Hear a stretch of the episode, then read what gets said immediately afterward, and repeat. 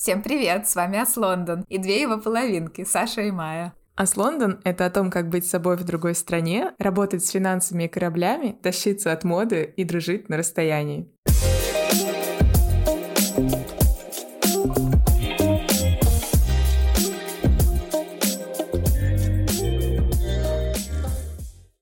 Саш, привет! Приветик, Майя, как твои дела? Ты готовишься уже к Крисмасу? Да, дела отлично. Мы вот буквально 20 минут назад вернулись с Крисмас-маркета. Ездили пить глинтвейн, по-норвежски глёк. Когда в воскресенье припёрло попить глинтвейн, больше некуда деться, как на Крисмас-маркет.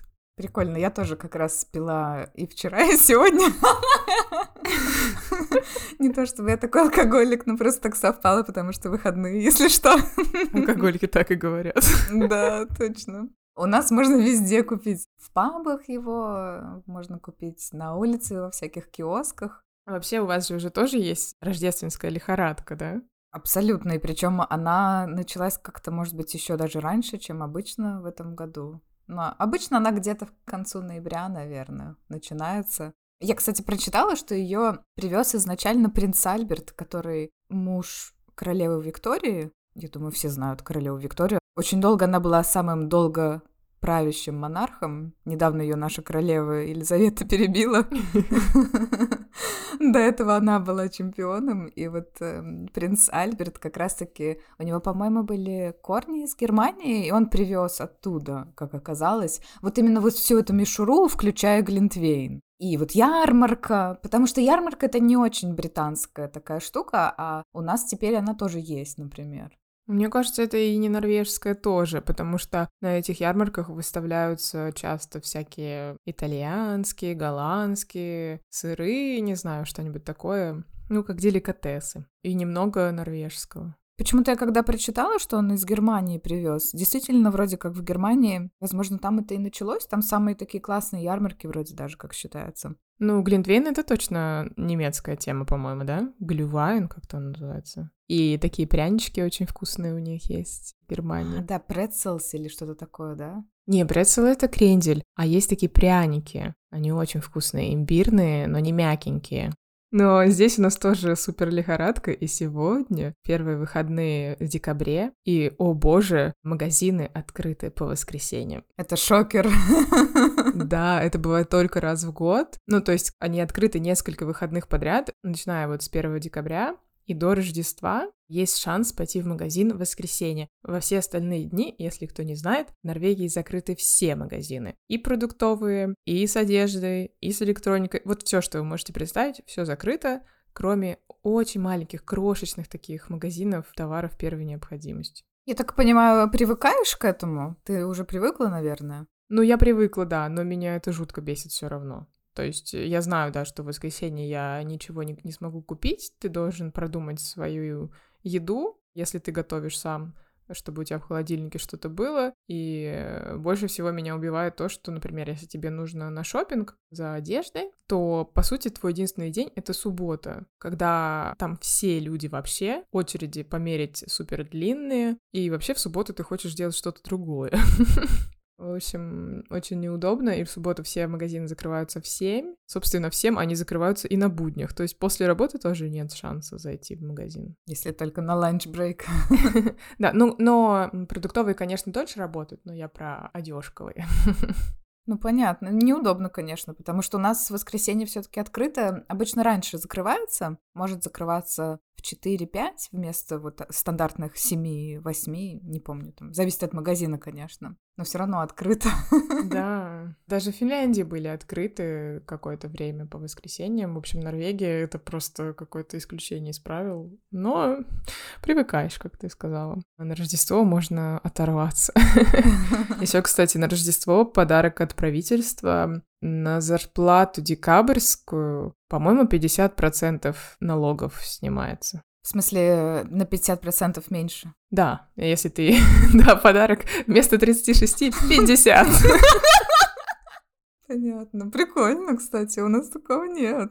А, нету, да. Кстати, это очень ощутимо, это прям реально ощутимо. Ты офигеваешь, когда тебе приходит вот эта увеличенная зарплата за счет налога уменьшенного, и ты такой думаешь, блин, обычно я все это просто отдаю. Слушай, а нужно, наверное, сказать, мы уже, по-моему, говорили, но все-таки, что вы, Норвегия, посылаете нам рождественскую елку каждый год. И в этом году... Почему? В этом году, когда я ее прорекламировала в Инстаграм, все фоточки показала. Ну, вообще, честно говоря, я долго не могла понять, что прямо с ней не так, но мне кажется, ей нужно еще распушиться. Я пойду через несколько дней. По-моему, она просто лысая сбоку, то, что я видела на фотографии, нет? Ее так долго везли, может быть. Но она выглядит просто такой не супер пушистой. Нет, я такого не заметила. Ну, просто как раз фотки, которые я выставляла в Инстаграм, там же она была вот сфотографирована и снята, когда она стояла в лесу, и она была красивая, обычная елка. То есть я не понимаю, что с ней случилось в дороге, но, конечно, те фотки, которые я видела елок ваших на других площадях, но это необычные елки, не классические ели. Там что-то другое, знаешь, с замесом под голубую сосну, потому что они слишком пушистые и кругленькие. Ну, у нас таких елок в лесу не бывает, а мы же посылаем настоящую елку. Как-то даже жалко, на самом деле. Ну вот да, жалко, на самом деле. Ее бедную зачем-то срубили, к вам отправили, и все ее стебут. А могли бы тогда просто не срубать, и стояла бы елка в лесу, и все. Мне жалко, потому что еще особенно, по-моему, в прошлом году в Нью-Йорке, ты, наверное, видела, там маленький совенок оказался в еле, которую срубили. Слава богу, его нашли, но его нашли уже, когда она приехала в Нью-Йорк. Ой, бедненький. Не, я, кстати, не слышала такого. Вроде как с ним все было нормально, чем-то его там отпоили, откормили и выпустили назад, и это был какой-то такой вид, которые живут, по-моему, поодиночке и меняют место жительства, то есть не то, что его там вынули из семьи, но все равно.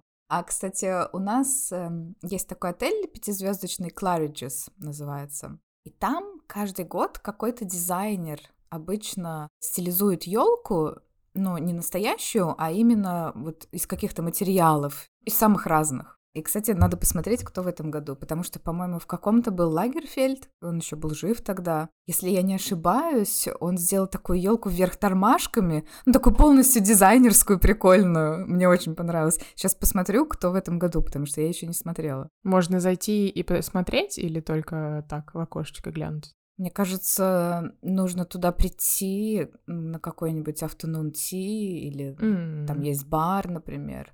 Ну, наверное, можно просто зайти и сказать, я хочу забронировать место в баре и посмотреть, потому что она прямо в холле. В этом году Ким Джонс, это который мужской Диор, креативный директор. Ну, она, кстати, забавная, прямо суперсовременная. Я выложу, наверное, в сторис, когда этот эпизод выйдет. Кстати, мы с тобой забыли сказать, заболтались, как обычно, что это наш последний выпуск в этом году. Не верится, правда? Вообще не верится, да, потому что мы начали же где-то в феврале, если я не ошибаюсь, и получается, мы почти целый год отработали. Можно считать год, потому что, на самом деле, мне кажется, сразу после Нового года мы как-то начали обсуждение и какой-то первоначальный ресерч, как вообще это делать. Да, ну год, значит. И, в общем, мы уйдем в отпуск и вернемся где-то в январе, но еще не знаем, когда. В общем, ждите и скучайте. Ну, спасибо всем большое, кто с нами был в течение этого года. Кто-то, наверное, присоединился в середине или позже. Надеюсь, мы будем вас радовать и в следующем году. Мы постараемся. Да. А сейчас я хотела рассказать немножко про норвежские традиционную рождественскую еду и еще пару традиций. Начну с еды. Это очень странно. Ты тоже вспоминай пока странные блюда английской кухни. В общем, у норвежцев очень странный рождественский стол. Они не воспринимают ничего другого, кроме того, что я сейчас скажу. Как знаете, у нас бывает, все говорят, надоел оливье, и делают там, я не знаю, что угодно. Здесь норвежец исконный не может сказать, что ему надоела рождественская еда. Он будет ее есть бесконечно. И Норвегия, она делится, ну, на всякие области. Если грубо сказать, то, например, западное побережье, у них своя рождественская еда. Район Осло — другая рождественская еда. И вот дальше я немного плаваю, у кого какая. Ну, в общем, на западе они едят кое-что, что называется пиннёт. Это бараньи ребра, которые засолены и высушены, а потом они их кладут, если я не ошибаюсь, то ли в духовку, то ли в кастрюльку с водой и тушат на Новый год. То есть они вот эти засоленные и высушенные ребра снова, грубо говоря, размягчают и подают их как главное блюдо вместе со всякими пюрешками из репы, сладкой картошки, что-то такое. Это очень солено. Я пробовала это на рождественских корпоративах несколько раз, и я потом не могла отпиться всю ночь. Я хотела сказать, хорошо, что у нас не YouTube-канал, и никто не видит, с каким лицом я слушаю. Ну, я просто не ем мясо, если что. Ну, вообще звучит странновато. Это очень странно. В районе Осло это более понятно нам, это называется риббе, и они едят ребрышки свиньи. Вот я не очень уверена, такой же ли метод приготовления, но очень похожи. Они тоже соленые, жирные очень. В общем, пиннёт лучше на мой вкус. Но это хотя бы вкусно? Пиннёт — это нормально, ну, если ты ешь мясо. Но, блин, я бы не хотела это есть на Рождество. Это очень странное блюдо, но, по сути, это очень традиционная еда, и это все идет из того, что норвежцы заготавливали вот эту еду и пытались ее сохранить надолго, потому что, ну, суровые зимы, и еды всегда мало. По идее, я бы назвала это бедной едой, которую культивировали, и теперь она как традиционная еда рождественская. Но я нифига не историк, и это не Discovery, поэтому вы можете меня перепроверить. Но самое интересное рождественское блюдо, я считаю, оно называется лютефиск. Это треска, которая тоже была засолена и высушена. И ее потом размачивают в какой-то воде с содой, чем-то еще. И когда ее подают, она выглядит как такое полупрозрачная желейка такая. Трясущаяся треска. Холодец или? Да, только сам факт, что холодец же это бульон, да, а тут сама треска как холодец. Мясо ее. Странно. Это очень странная еда. Это, видимо, будет мой ответ на все блюда, которые ты будешь рисовать. Но зато ты ешь рыбу, то есть ты могла бы попробовать этот лютефиск. Кстати, ты же сказал, что тебе не нравится текстура трески. Может быть, это твой шанс полюбить треску? Я не хотела, чтобы об этом все знали, про мои странные вкусы. В этой треске текстура отсутствует. Я так понимаю, тебе не очень нравится это блюдо? Честно говоря, я его не пробовала. А ты даже не решилась? Ну и топ в моем рейтинге занимает блюдо, которое я не помню, как называется. Но у нас был коллега еще на сторте, который присылал все время в Рождество фотографию этого блюда, как он его собирается есть. Это голова овцы. Она запекается полностью, внимание, вместе с глазом. No comments.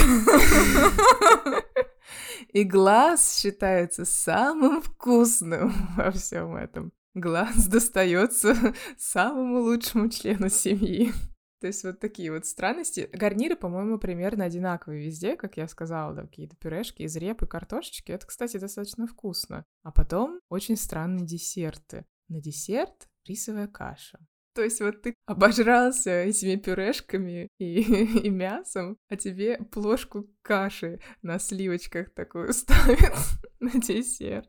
Может быть, это и вкусно, но не супер празднично как-то, я имею в виду каша. Вот мы сейчас, когда были на Крисмас-маркете с мужем, мы заказали по глёку и эту кашу. Мы уже немножко норвежились. Ее дают такую посыпанную корицей с сахаром. И мы едим, и мой муж говорит: странно, а почему в России еще не продают рисовую кашу? Они же любят все скандинавское. Я так говорю, я не представляю, чтобы люди в России покупали рисовую кашу как десерт, когда это обычное блюдо просто для половины людей, наверное. Рисовую кашу мне мама часто варила раньше. Я, кстати, сладкую не пробовала в детстве никогда. Я только рис как гарнир воспринимала. И только много-много лет спустя я узнала, что это может быть как десерт или завтрак, по-моему, даже. А так, может, ты каши не любила? Но мне не давали рисовую на утро, мне давали овсяную. О, а манную? И манную, точно. Я обожаю манную кашу с комочками. Я знаю, кстати. Я обожаю комочки, я очень странный человек. Ну, это реально странно, потому что... Так, может быть, тебе и овечья голова тогда зайдет? Ну, кстати, если бы я попала куда-то, где сервируют овечью голову, я бы попробовала, конечно. Это не корпоративное блюдо? Ну нет, такого не было на корпоративе. Это супер локал. Ну, хотя, кстати, много ресторанов в декабре, они тоже все свое меню перекраивают. Ты не можешь заказать что-то обычное, а можешь заказать только вот этот юли-лунж, рождественскую еду. В некоторых, по-моему, и была голова в меню. То есть, если очень хочется, то можно попробовать. И, кстати, есть такая реклама прикольная. Вообще, должна сказать, у меня сегодня словесный понос, простите. В Норвегии очень крутая реклама. Реклама как кино. Можно залипать, когда они рекламируют свой творог, я не знаю, там, молочко. И что-то, я не помню, что они рекламируют. Вот как раз, по-моему, что-то типа пиннёта, вот риббе. И показывают, как парень встречает Новый год, точнее, Рождество, в семье своей девушки. А парень, он с запада, а у девушки подают риббе, а он привык к пиннёту. И вот у него просто трагедия. У него раскол личности. Да, потому что он хочет пиннёт. То есть для них это супер важно. Просто это the must. Я не знаю, как рано они начинают закупаться этими ребрами. В общем, вот такие ребятки. Я даже не знаю, что про Англию сказать, потому что... Потому что они адекватны.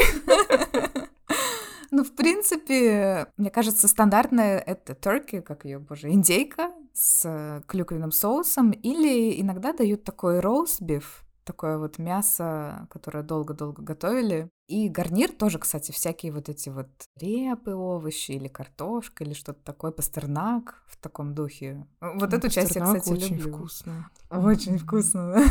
Да. Я как-то была на корпоративе, и я там указала, как обычно, вот это вот без мяса, глютен-фри. И было очень смешно. Глютен-фри, дейри-фри. Веган.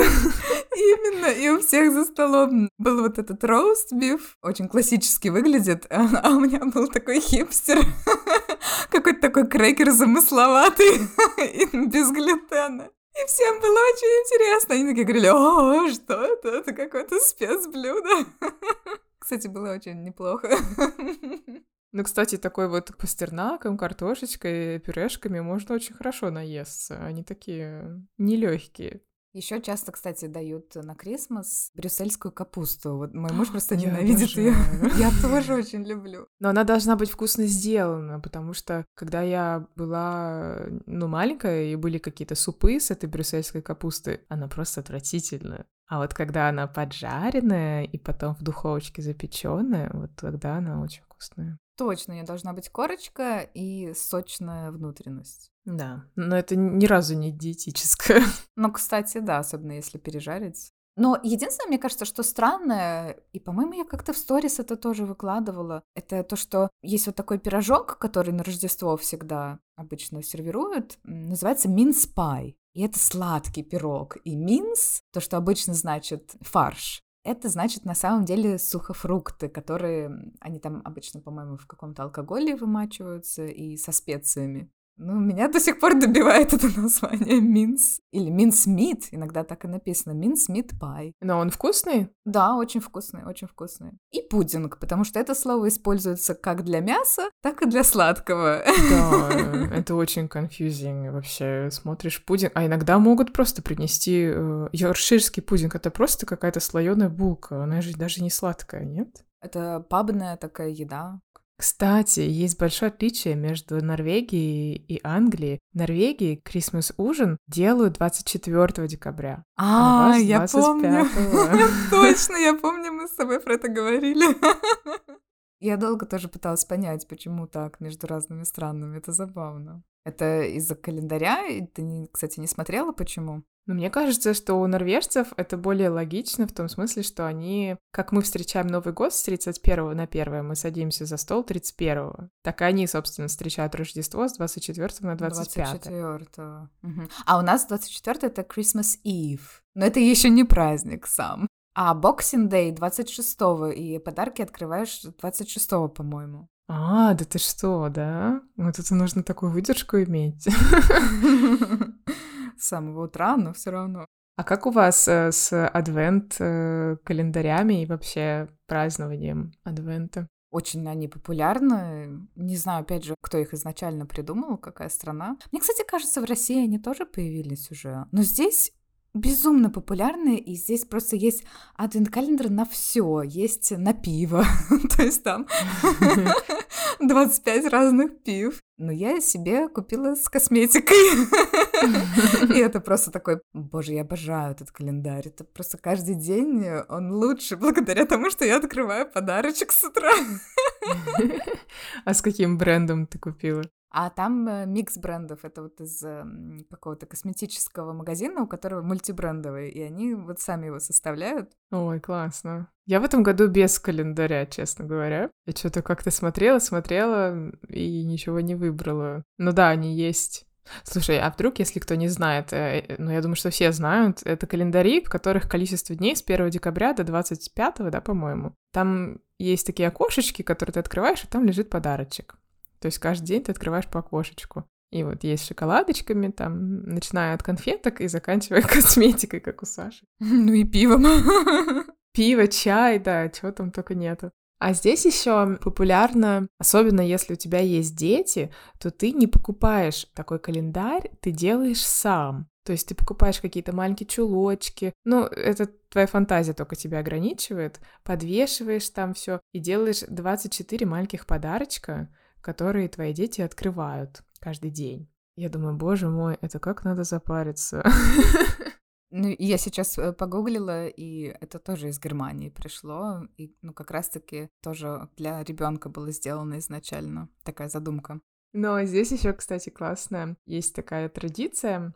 Я не помню, как его зовут, но к детям приходит гномик. И этот гномик, он такой проказник, и он, по-моему, оставляет какие-то конфетки. И я вот боюсь соврать, как обычно, но, по-моему, он приходит не один раз. То есть помимо того, что родители запарились с адвент-календарем, они еще должны купить маленькие подарочки вот от этого гномика. И это очень мило, когда дети идут спать ночью. Родители, они делают всякие штуки, как будто этот гном приходил и шалил в доме. Они рассыпают муку и делают следы в муке, как будто вот он шел туда. Потом они откусывают печеньки, кладут, как будто он поел печеньки, там, крошит что-то. Дети просто, они в восторге от этого.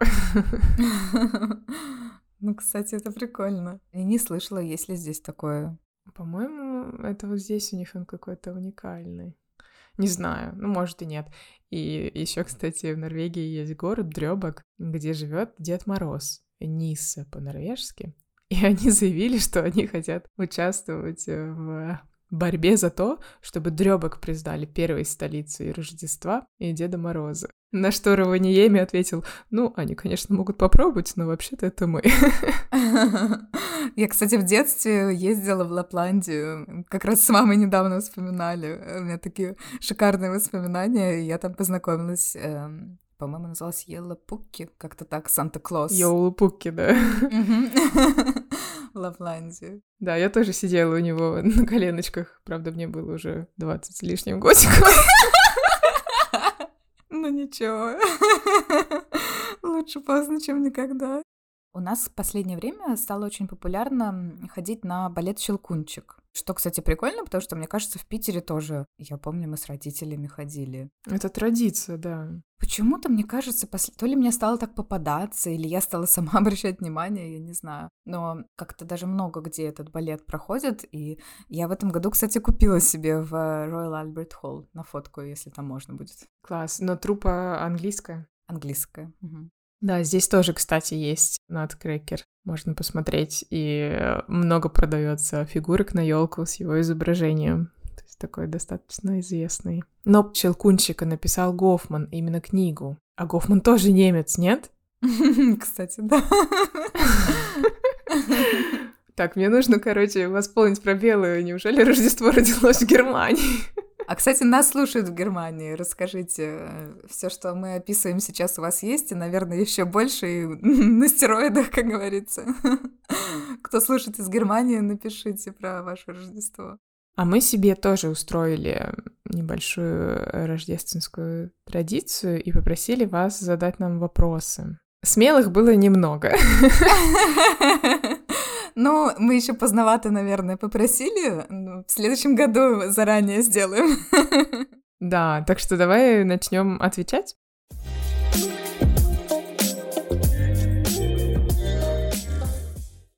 Саша и Майя, здравствуйте. Меня зовут Люба, и у меня к вам вот такие вопросы. Первый, расскажите о своей дружбе. Как давно вы дружите? Как вы познакомились? Каково это дружить на расстоянии? Изменились ли ваши взаимоотношения после начала подкаста? А второй вопрос — это впереди рождественские распродажи. И поделитесь, пожалуйста, любимыми брендами одежды, может быть, украшений или косметики. Было бы интересно послушать. Спасибо. Всего доброго. Про дружбу мы, кстати, вроде уже когда-то упоминали, да? Возможно, но классный вопрос. Мы вроде когда-то говорили, что мы познакомились на фигурном катании. 6 лет? Да, в 6 или в 7, как-то давно. По-моему, это было до школы. Точно, до школы. Тогда, наверное, 6. 5-6? Да, что-то такое. Потом мы учились вместе в школе, но вначале в разных классах, а потом в одном. Но, в общем, знакомы мы очень-очень давно. Но мы не были прям сильно подружками в школе. Мы хорошо общались, но не дружили плотно. Мне кажется, кстати, мы стали прямо супер дружить в универе. Да, когда закончили школу. Я вот помню, когда мы отмечали Новый год в садоводстве у одного одноклассника после окончания школы. Мы с тобой пошли гулять и заблудились. Ты помнишь это? Там все одинаковые были дома.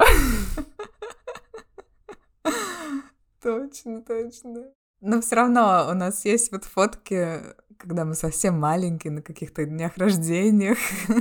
Да, мы пересекались на всяких днях рождениях и друг к другу ходили, наверное, пару раз. В нашем инстаграме Ас Лондон, _FM. Если вы не подписаны, есть фотка как раз-таки с фигурного катания, где мы вдвоем стоим. Майя Снегурочка. На Новый год, по-моему. Точно, как раз-таки новогодняя. Майя Снегурочка, а я лисичка, по-моему. Вообще-то я Красная Шапочка была. О-о-о!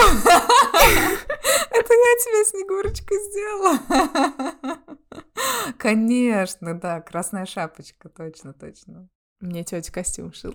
А, прикольно. А мне мама сделала. Она сшила, по-моему, вот эту шапочку с ушками и хвост лисы. И, по-моему, она мне дала свое платье в пайетках, что просто вау, платье в пайетках. И на него она надела вот такую юбочку с хвостиком, по-моему. Как-то так. Это была такая сложная конструкция. Но я помню, что я была в большом восхищении, что это было платье с пайетками. И я до сих пор люблю пайетки. Да, но у нее еще такого необычного цвета, зеленого. В общем, посмотрите фотографию, не поленитесь. Потом вот мы, получается, дружили в универе и поехали вместе в путешествие даже как-то. Но мне кажется, прям суперплотно мы задружили с Джеймсом Бондом. Да, забавно, кстати, у нас как-то то больше, то меньше. Но вот, кстати, это есть такая проблема, что когда живешь в разных странах, поддерживать дружбу, ну, все-таки нужно прикладывать усилия. И вот, кстати, подкаст — это гениальная была идея, потому что мы знаем, что вы ждете подкаст. Надо его писать, и мы точно созвонимся ради подкаста. А когда просто так поболтать, можно сказать: ой, я что-то занята, мне лень. Правильно же? Да, и вообще почему-то, живой созвон по скайпу или по зуму, неважно, почему-то это очень тяжело. То есть я не могу понять, почему. Может быть, это я такой человек. Мне намного проще переписываться. Мне тоже. Я не люблю звонить. Сейчас все подумают, что... Но мы же уже там признались, что мы интроверты. Хотя именно вот эту атмосферу разговора живого ничто не может заменить. Вот эти переписки нифига так не работает. Вообще не заменяют, я согласна. Но, может быть, с какими-то не супер близкими знакомыми нормально, когда не так важна какая-то, да, вот эта энергетика. Я даже не знаю, как это описать. А с друзьями все-таки прикольнее слышать голос. Видеть, конечно, еще круче, но слышать голос круто. Я помню, что когда я тебе предложила пойти на Джеймса Бонда, я вот не помню, мы тоже как-то в тот момент не очень много общались, по-моему. Иногда переписывались. Угу. Да, я предложила пойти на Джеймса Бонда, и мы стали покупать билет. Ты вдруг согласилась? Да, мне очень понравилось, что ты предложила это. И мы стали покупать билеты, и я такая говорю тебе: да, я тебе позвоню. И ты такая: алло. Точно, мы давно не говорили. Да, но надо было созвониться, потому что мы там как-то параллельно что-то делали, и это было намного более эффективно. Бронировали что-то, я помню. Ну вот, кстати, тоже прикольно. Какие-то поездки вместе или куда-то пойти. Это тоже очень крутая идея. Но вдруг у вас какие-то есть тоже друзья за границей. Можно так на самом деле бронировать, потому что эмоций куча. Ну и вообще, мне, например, не с кем ходить на такое. Вот мы друзья по всяким таким странным штукам. Некоторые, например, ссорятся, когда записывают подкаст, когда они там с чем-то не сходятся или, не знаю, у нас пока... Я постучу по столу. Пока все как-то гладко и, наоборот, веселее, так, не знаю. Но у нас бывает, когда, допустим, я хочу что-то удалить. Я это Саша сейчас, если что.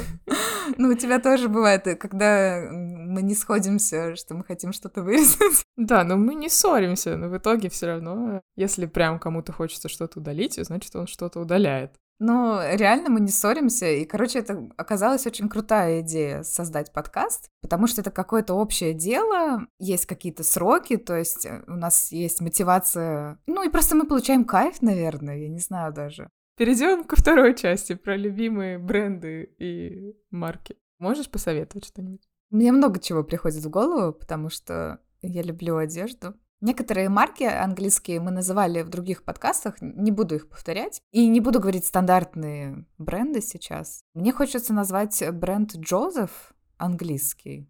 Не знаю, много кто его знает или нет. Почему-то мне кажется, он больше как-то в Англии есть. Лучше реально охотиться на эту одежду на скидках, потому что они большие, и бренд вообще не дешевый. Наверное, он middle market считается. Классный английский бренд со всяким кашемиром, довольно минималистичный, там и всякие жакеты. И я постоянно охочусь на скидки. Просто недавно обнаружила, что у меня много оттуда. Мне еще нравится бренд Theory, но это американский, к сожалению. Там тоже всякие прикольные рубашки вот такого стиля. И что-то еще я хотела вам такое назвать интересненькое. Мне нравится из косметики бренд Гласия. Это американский, насколько я знаю.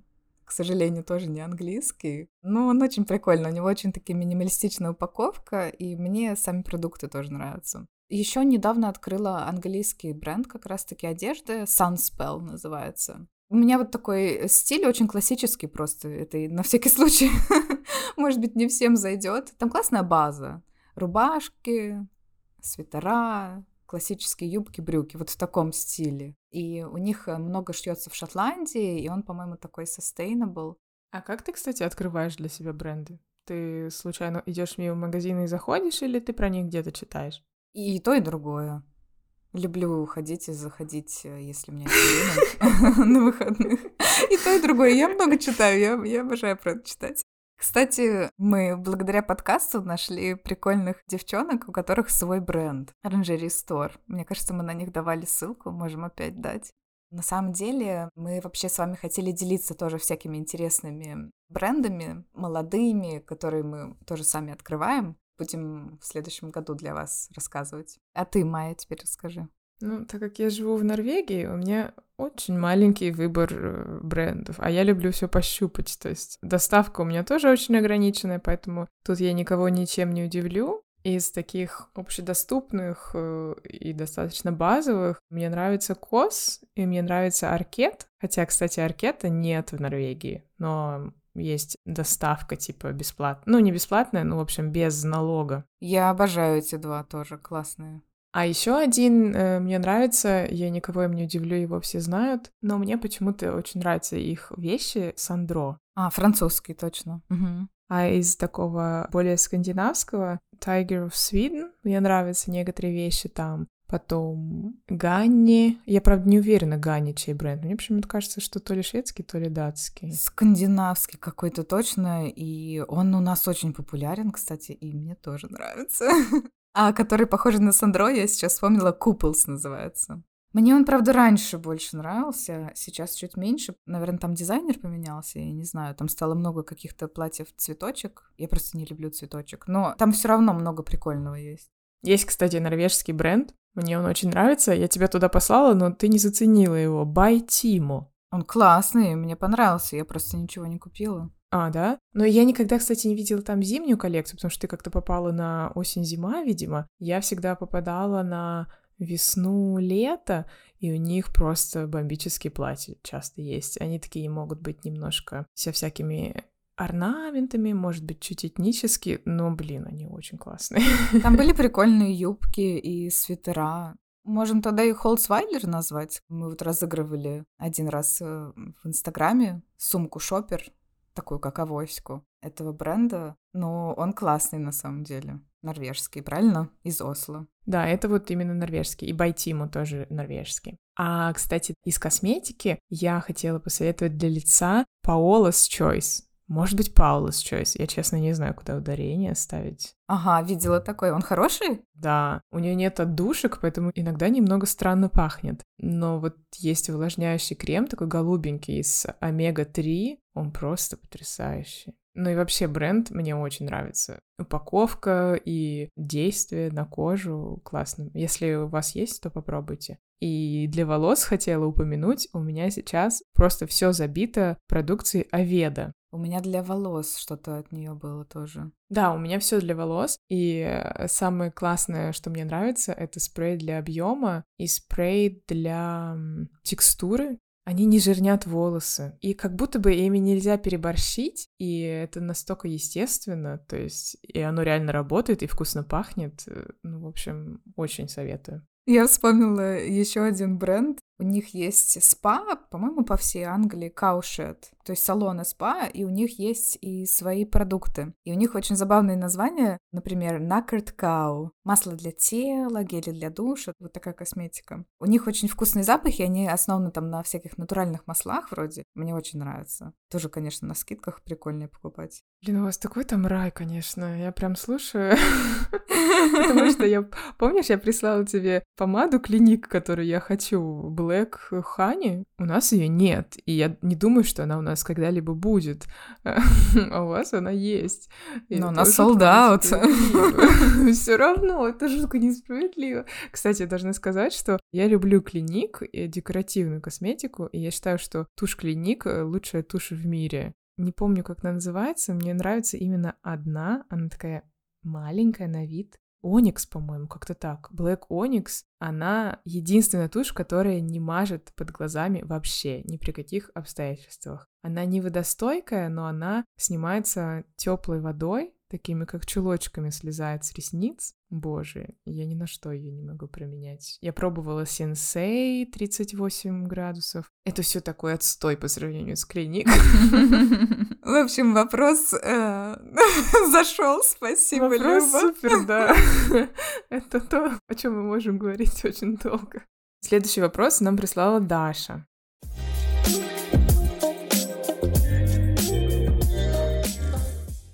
Привет, дорогой Ас Лондон, пишет вам Даша из Вьетнама.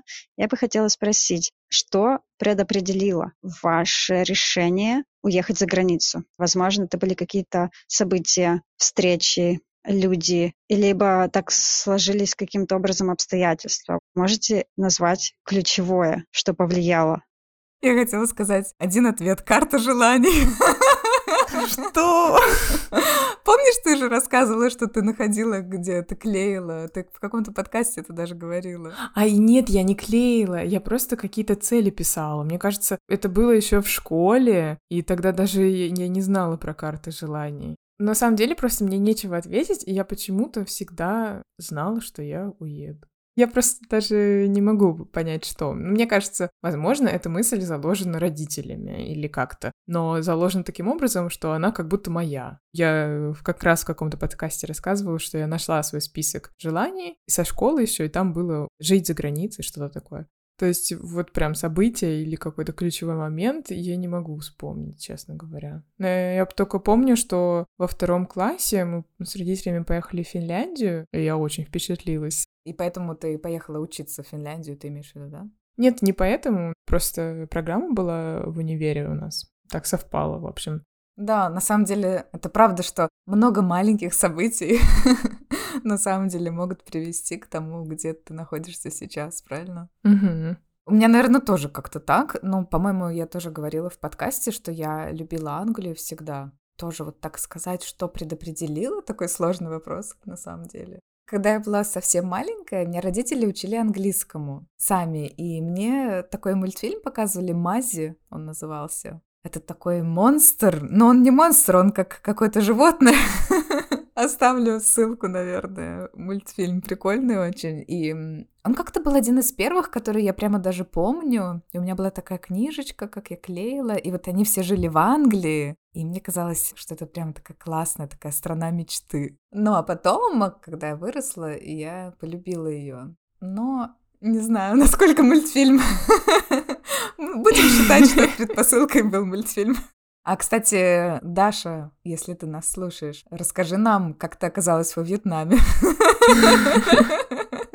На самом деле очень интересно, очень круто. Кстати, я очень поржала с того, что ты написала в письме, когда прислала вопрос, но я не буду зачитывать, если вдруг ты не хочешь, чтобы мы это читали вслух, но забавный комментарий. Вопрос номер 3 от моей подружки Кати.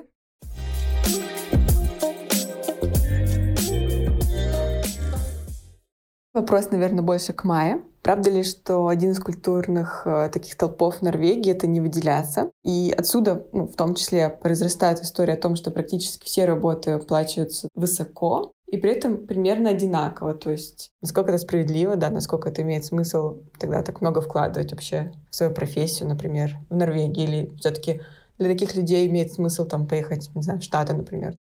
Про то, что не выделяться. Да, принято не выделяться, не принято покупать дорогие машины. Например, вы не увидите здесь столько дорогих машин, сколько вы можно увидеть в Лондоне, например. Хотя у людей есть деньги. И, как говорят, например, норвежцы, вместо того, чтобы выпендриваться машинами и одеждой, норвежцы выпендриваются интерьером дома. У кого есть деньги, они могут обновлять там раз в год свои диваны, мебель, все подряд. И таким образом показывать свой достаток.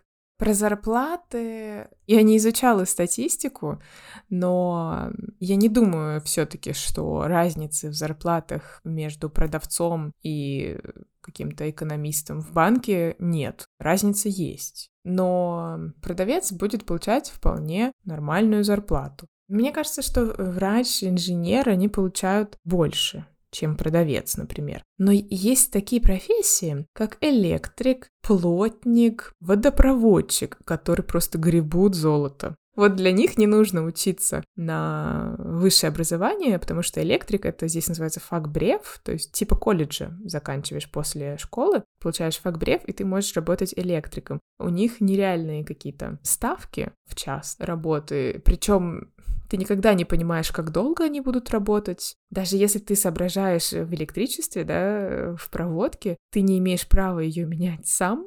Ты обязан вызвать электрика, и точно так же с водопроводчиком. И вот эти люди, они просто процветают.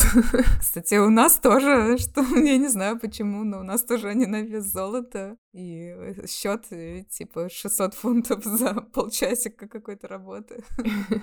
Ну, конечно, если ты хочешь расти в плане какого-то карьерного роста в компании, если у тебя есть высшее образование, или там тебе очень хочется стать самым крупным менеджером, то для этого не нужно куда-то уезжать. Здесь тоже тебя повысят, и будет разница в твоей зарплате. Правда, проблема в том, что когда твоя зарплата переваливает за какие-то показатели, тебе просто выше налог получается, и тогда это немного глупо. Но все равно, конечно, разница есть. То есть смысла уезжать куда-то, чтобы почувствовать разницу в зарплате, нет. Но, наверное, как если, например, ты хочешь работать, как Саша, в банке, то в Лондоне интереснее, чем в Норвегии. Сфера более развита, наверное. Да, более развитая сфера. То есть, получается, нету такого, что вот Катя спрашивала, обидно ли? Потому что получается, что все-таки есть компенсация за то, что ты стараешься и получаешь там какой-то условный PhD или мастерс. Да. Кстати, больше за что обидно, это за то, что зарплата, на которую берут fresh graduates, кто только что закончил, она на самом деле близка к тем, кто работает уже несколько лет. То есть вот эта вот начальная зарплата, она все время растет, а у людей, которых наняли раньше, она не растет с такой сверхъестественной скоростью. И вот тут вот реально обидно.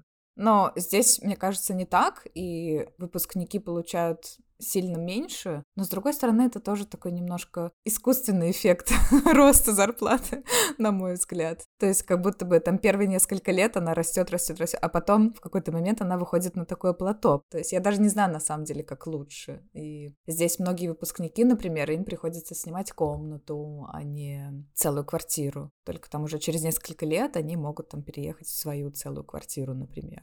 Получается, если она более-менее высокая с самого начала, то можешь сразу иметь какой-то определенный уровень. Это тоже удобно с какой-то точки зрения. У нас был еще один вопрос, связанный. Вопрос от Кристины.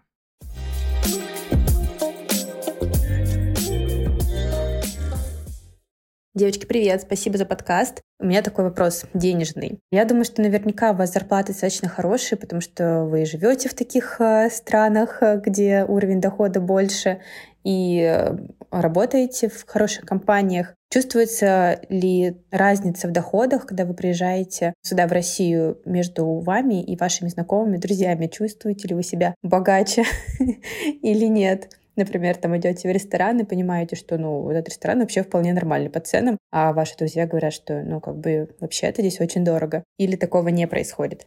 Хочешь начать? Как обычно, ответ, что вопрос сложный.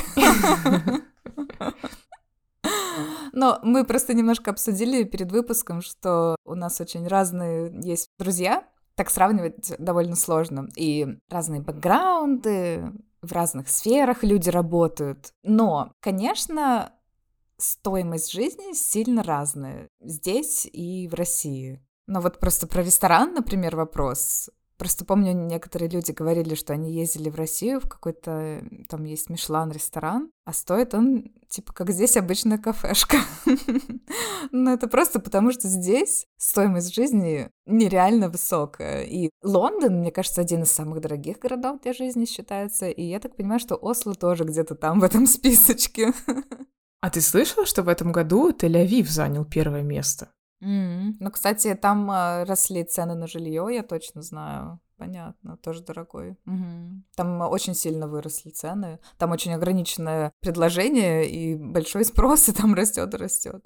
Разница в стоимости жизни заключается в том, что нельзя просто, например, взять зарплату человека, который живет в Норвегии, допустим, перевести в рубли и сравнить с рублевой зарплатой человека из России. Это абсолютно некорректно, потому что человек в Норвегии на свои ежедневные нужды будет тратить намного больше, чем человек в России. И в итоге, по факту, процентное соотношение остатка после вот, не знаю, там, съем квартиры или оплата кредита, покупка жилья, транспорт, связь, электричество и так далее, в итоге у тебя остается примерно одинаковый там процент какой-то. И если ты хочешь потратить это на развлечения или еще что-то, то в Норвегии, опять же, это все будет дороже. Но, конечно, когда я приезжаю в Россию, в Питер, и иду в кафе, мне кажется, что все дешево. Но это правда. Проблема в том, что в основном всю свою жизнь мы живем здесь, и здесь нифига дешево не кажется. Или если я, например, приезжаю из Норвегии к Саше в Лондон,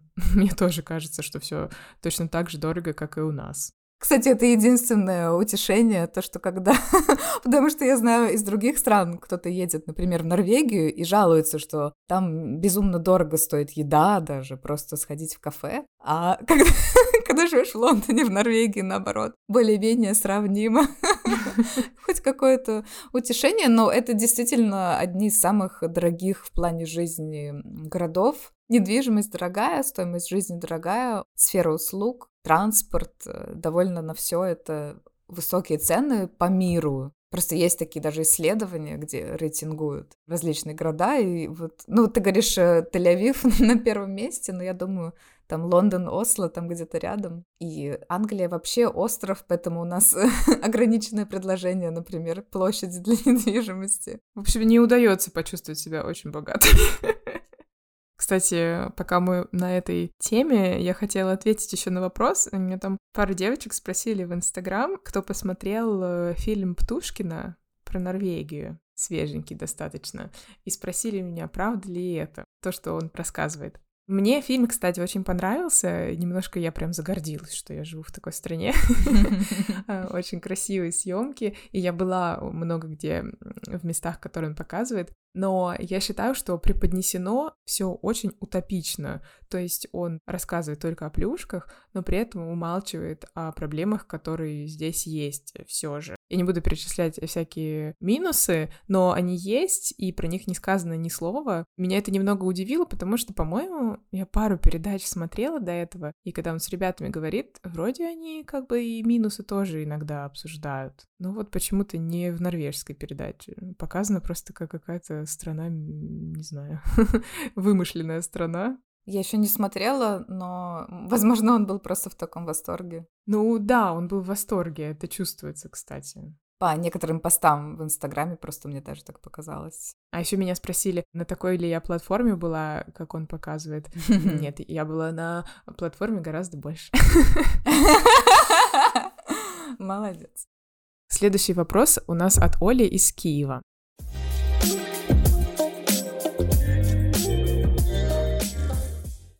Здравствуйте, Саша и Майя. Меня зовут Оля, я живу в Киеве. Я работала программисткой, и сейчас я вышла во второй декрет. По этому поводу вопрос. Чем бы вы заняли себя, если бы у вас было впереди 1,5 года свободного времени, но с занятыми руками, чтобы вот мозг не деградировал? Чем бы вы занимались, если вы вот можете слушать, можете ходить, но не можете писать и читать, скажем, книгу, которая в руках? Спасибо. Сложный вопрос на самом деле.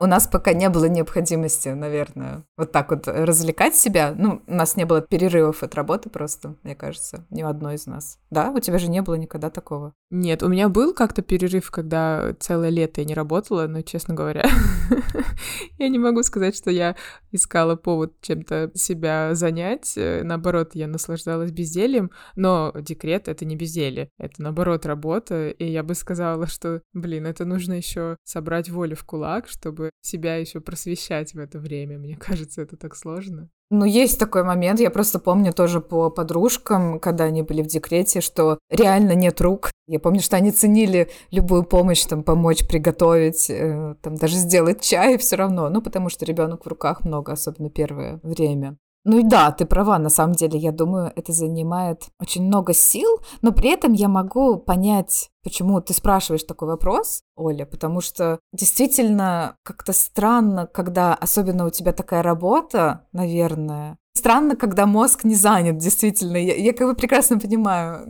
причину такому вопросу. Если хочется профессионально развиваться, то это, наверное, слушать лекции. Мне только лекции приходят в голову, лекции, подкасты, когда ты можешь нажать на плей, и дальше руки тебе не нужны. Лично мне все время хочется, у меня это стоит в списке, послушать какие-то лекции по истории, потому что у меня проседают знания в этой области. Но все время у меня находятся более интересные дела. Может быть, более глупые, но более интересные. Я бы, например, наверное, себе поставила, может быть, такую задачку какую-нибудь. Я, кстати, тоже когда-то слушала, например, в метро, я включала себе лекции. Или когда что-то по дому делаешь. Ну, не всегда, я не буду врать, что я всегда, когда там занимаюсь стиркой, параллельно прохожу супер какие-то курсы на Курсере там и так далее, нет. Но иногда случается. И здесь еще, конечно, вопрос, что должен быть какой-то курс, который увлекает, потому что иначе, мне кажется, очень легко бросить, потому что есть другие дела, фокус на ребенка, естественно. То есть что-то, что увлекает. В моем случае, я думаю, там про какую-нибудь моду мне всегда очень интересно. Ну, не обязательно как пример. То есть это не обязательно должно быть что-то суперумное даже, мне кажется. Или, может быть, наверное, классно делать какой-то микс. Я тоже так, кстати, для метро делала. Можно делать микс, например, полчасика слушаешь какую-нибудь полезную лекцию, релевантную для профессии, например, а полчасика что-то приятное, как аудиокнижка Гарри Поттера, условно говоря. Ну и аудиокнижки тоже, кстати, сюда. Хотя я редко их слушаю, но вот действительно, когда руки заняты, все-таки это удобно. Я еще подумала, что медитация — это тоже можно делать без рук. Если подходит, можно попробовать духовно развиваться тоже, когда нет сил ни на что другое.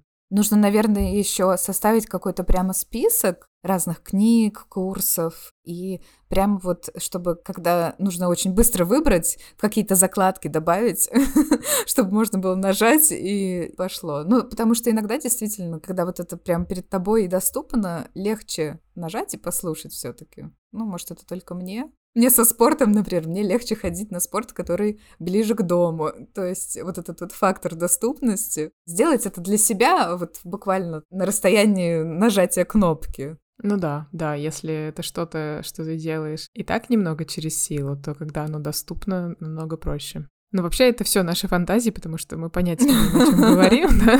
Так что, надеюсь, мы никого не обидели или что-нибудь там не то не сказали. Ну, вообще, желаем вам насладиться вашим временем с ребенком. И, наверное, это самое главное. Да. Ну что, у нас остался, по-моему, последний вопрос, который нам прислали в записи. И вопрос от Кристины.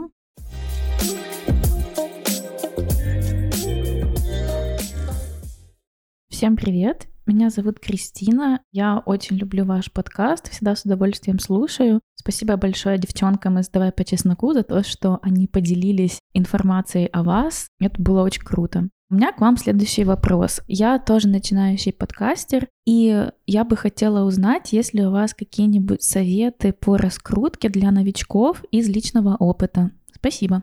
Еще один сложный вопрос, Саша.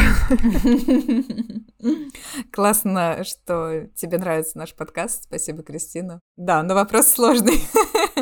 Мы, к сожалению, пока тоже, наверное, не суперэксперты в продвижении. Мне вообще кажется, что подкаст развивать достаточно сложно, потому что подкаст — это не Инстаграм, да, то есть это не визуальный контент, который глазу легко подцепить. Это кто-то должен пойти и послушать, да, загрузить подкаст в приложении, нажать play, дать ему какое-то время. Не так, как если ты продаешь какой-то продукт в Инсте, и тебе нужно, чтобы человек открыл ленту, и у него намного быстрее складывается мнение о том, нравится ему это или нет.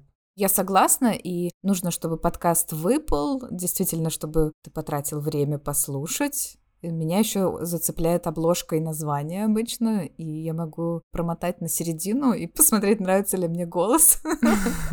Интересно, кстати, вы тоже так делаете, наши слушатели? Но, кстати, к вопросу о названии, у Кристины прикольное название «Мои гроши». Подкаст, как я понимаю, на украинском. Если вы говорите на украинском, и вам интересна тема финансов, может быть, вам будет интересно. Какие еще способы продвижения? Мы читали, что нужно писать в Apple, в Google, в Яндекс, хостеры подкастов. Но мы не пишем. Мы несколько раз только писали, к сожалению, но слышали от других девчонок, что это может помочь, и тогда, например, Apple продвигает ваш подкаст. Помогают ревью и фидбэки. Вот мы всегда вас просим нам писать ревью, ставить звездочки, лайки, комментировать. Я так понимаю, что это нам очень помогает. Так что спасибо всем, кто ставит нам ревью. Пожалуйста, продолжайте это делать, потому что тогда больше людей сможет узнать про подкаст. Да, по-моему, кстати, можно звезды ставить много раз. Еще очень помогает, когда просто советуете своим друзьям устно или в Инсте отмечаете нас и тоже с каким-то описанием цепляющим, да, что может ваших друзей заставить послушать. То есть это самое классное. Но для этого нужно уже иметь слушателей, которым захочется сделать тебе приятно и отметить тебя. А так мы очень ленивы в этом смысле, я считаю. На самом деле на раскрутку нужно столько времени. Конечно. У нас его просто нет. Ну, еще, знаешь, у нас нету смысла привлечь всю аудиторию мира. Нам очень нравится, какая у нас аудитория сейчас. Очень много общего, мне кажется. Да, что-то такое в этом есть. И поэтому, ну вот действительно, как ты говоришь, классно, когда такая естественная получается реклама, кто-то просто от души делится. Так легче найти единомышленников, как, знаешь, вот из серии, по-моему, тебе рассказывала какая-то девушка, что от рекламы пришло много людей, но они, допустим, не очень активные, они подписались, но на самом деле им эта тема вообще не интересна, они потом сразу отпишутся. Я не могу сказать, что мы прямо гонимся за количеством, наверное. Но, с другой стороны, классно, когда в твоем подкасте знают. Наверное, какая-то умная покупка рекламы у похожих подкастов и какие-то кросс-промо с похожими по духу. Мне кажется, здесь надо быть вот реально очень аккуратным, чтобы все-таки найти своих людей. Понятное дело, что не всем наш подкаст зайдет, и это отлично, это нормально. Я помню, что я смеялась, когда кто-то поставил нам 0 звезд на Apple и написал: «Блин, такое ощущение, что я просто подключился к разговору неизвестных людей». Точно. А я подумала: блин, так мы же это и хотели, потому что так было классно раньше подслушивать телефон. На вкус и цвет товарища нет. Это уже можно даже сказать, как подводя итоги года. Когда мы только выпустили несколько выпусков, вдруг Саша мне написала: «Майя, про нас написали в журнале «Зима».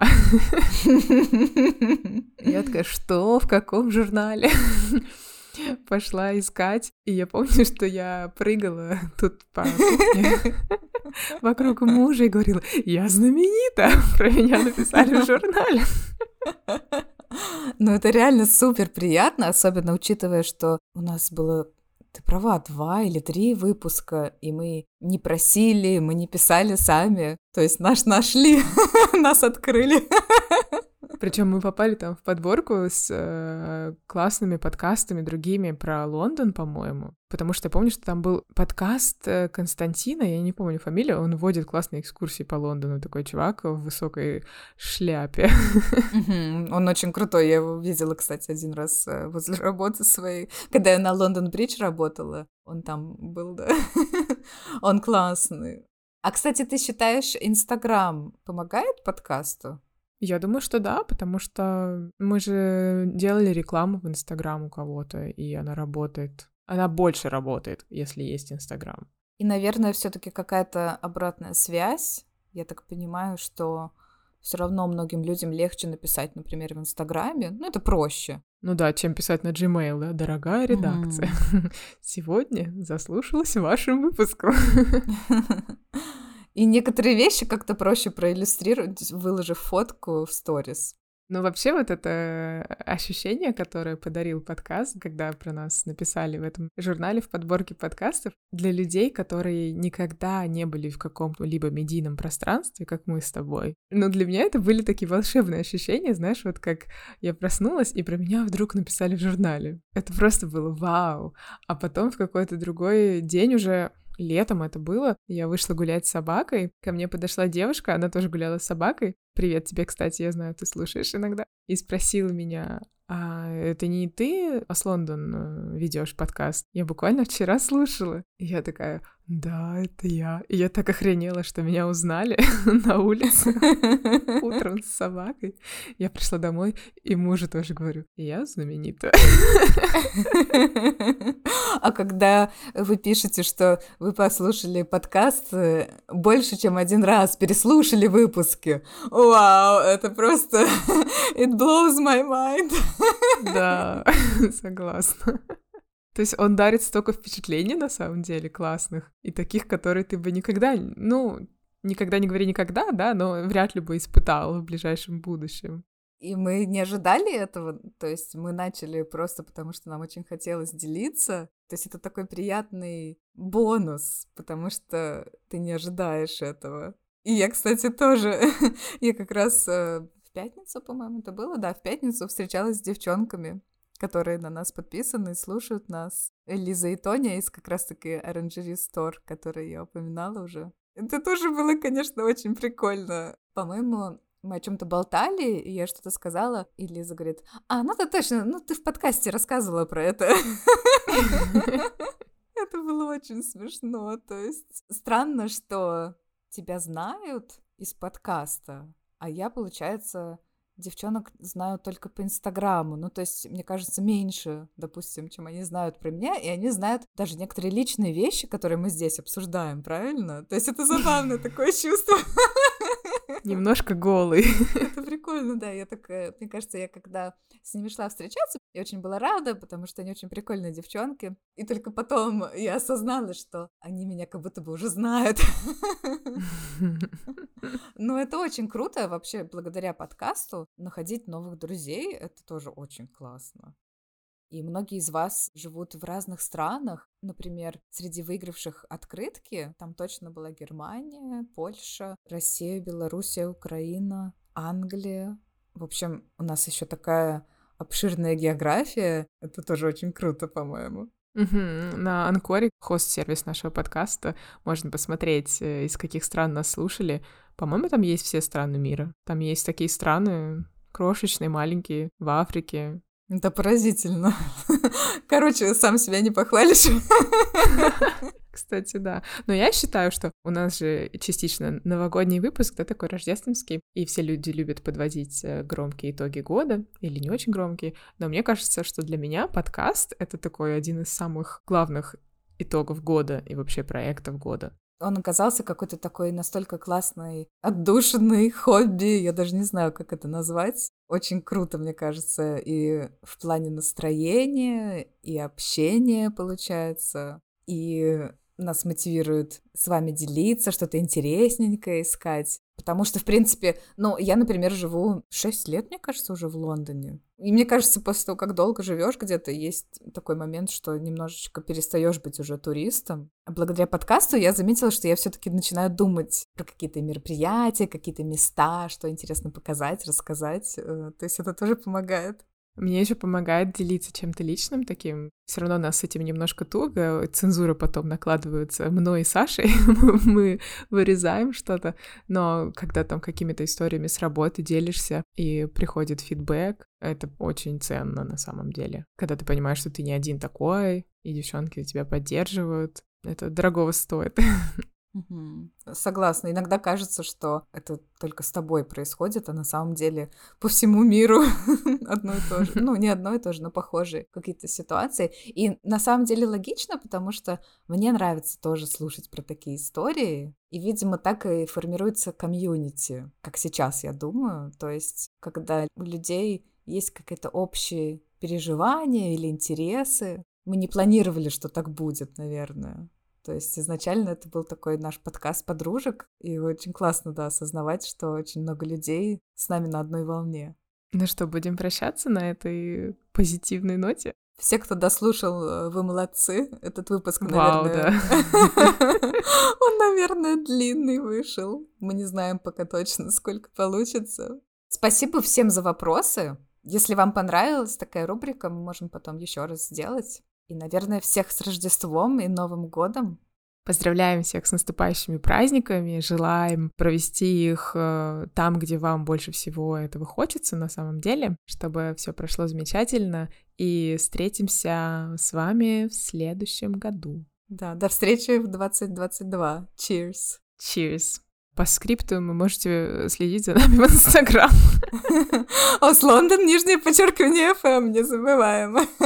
Да, я думаю, мы чего-нибудь туда будем постить немножечко. Ладно, все, целуем, пока-пока. Всем пока.